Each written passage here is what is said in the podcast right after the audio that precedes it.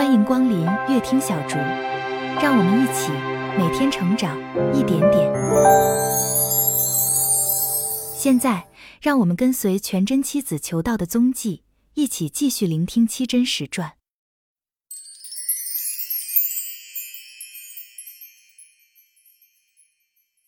第二十七回：遇到众，敦敦告诫，论修行，层层做来。花落花开又一年。人生几间月长圆，打开名利无栓锁，烈火腾腾好种莲。话说邱真人走出山门，在袖内取出拂尘，暗将拂尘上宗丝拔断一些，吹口真气，向空抛去，被风吹散，不知落于何所。霎时来了无数道众，跟随邱真人进来，将寺内僧人唤进。白云禅师即于邱真人所居集贤馆住下。这些僧众散在各庙栖身。你道丘真人为何定要这白云寺？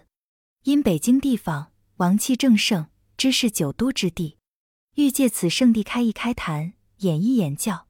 二者，白云禅师应在南边发迹，开阐三江一带地方。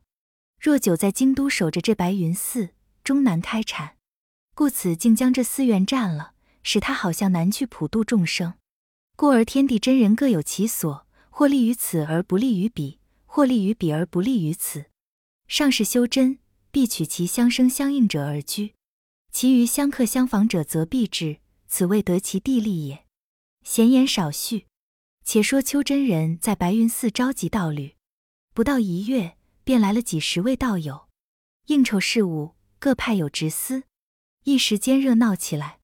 邱真人见道友们闲余不等，少不得开示一番。邱真人对众有曰：“所谓出家者，出尘离俗也，必先有一番看破尘俗之意，隐居求道之心，方可谓之真心出家也。若一时忘记成仙，或因气愤，或贪安闲而出家者，是借道为由而实安顿其身也。故蒙永熙一起，长远心难得，以道为可有可无，所以终失玄妙。又有幼师医护。”老来孤独出家者，不过借无门以栖身，有何看破之事？总而言之，既来者则安之，管他看得破看不破。来在三宝地都是有缘人，进无门者不穷，出无门者不富。进入无门，当体无心。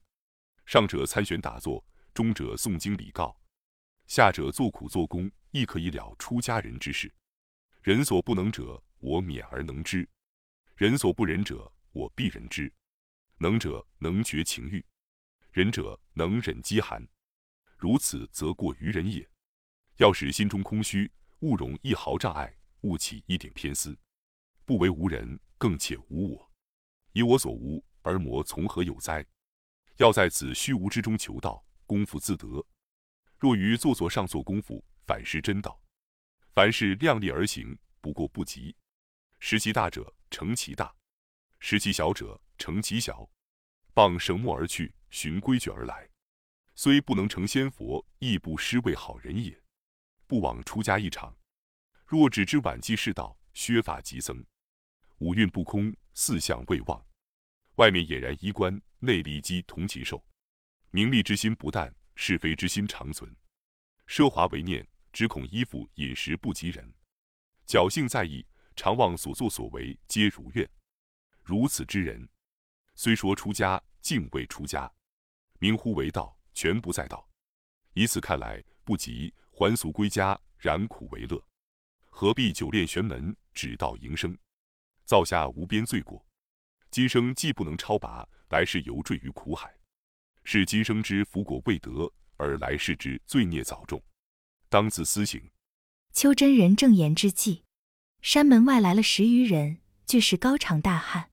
你道这些人是谁？乃是当年秦岭山上打救真人的几位好汉，赵弼、王能、朱九等，同这一伙弟兄到这白云寺来。原来他们昔日在秦岭山上救活邱真人，被真人说了几句罪福因果的话，把他们提醒，各自改邪归正，做了一个杂货生意，奔走幽燕之地。却也可以度活日时，一混十余年。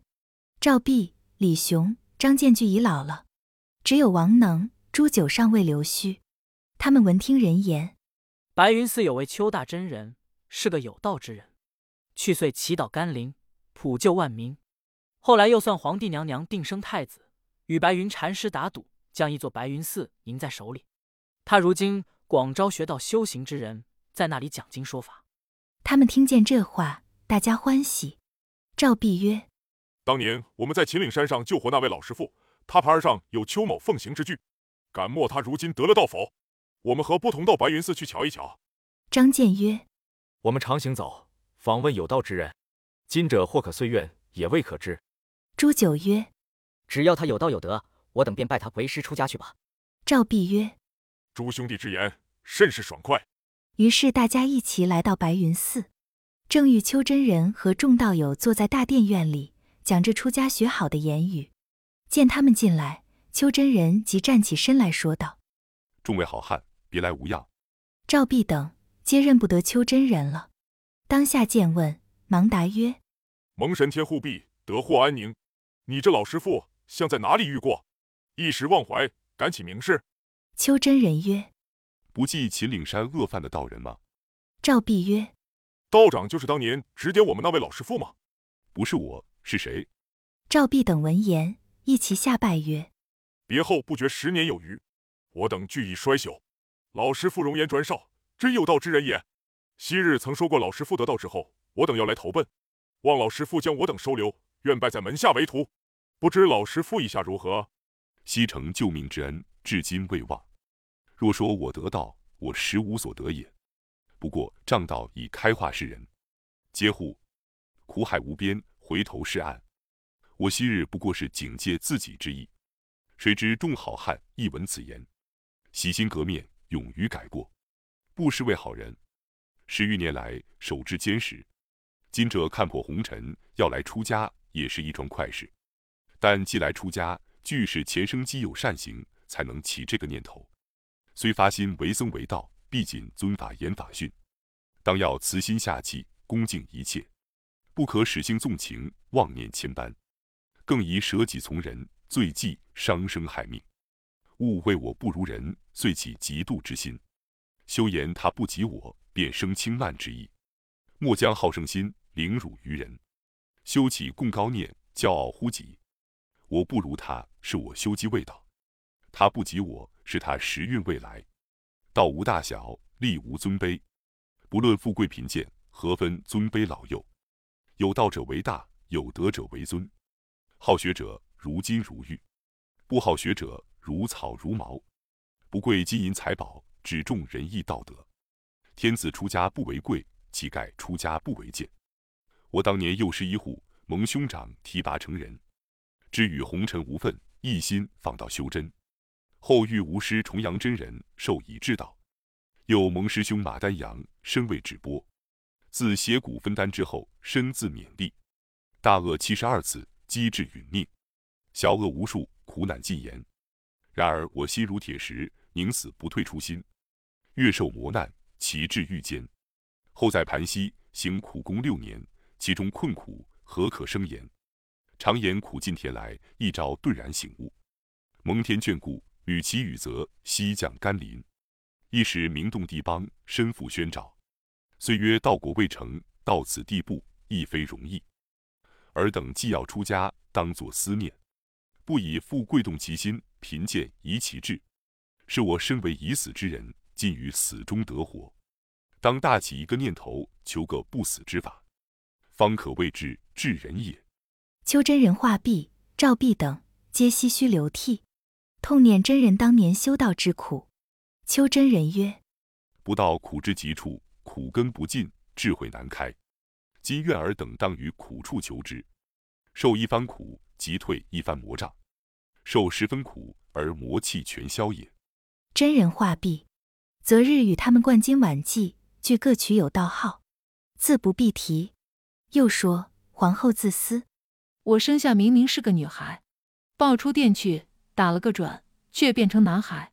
把白云禅师偌大一座寺院疏与秋长春，这都是为我一人生出这段祸来。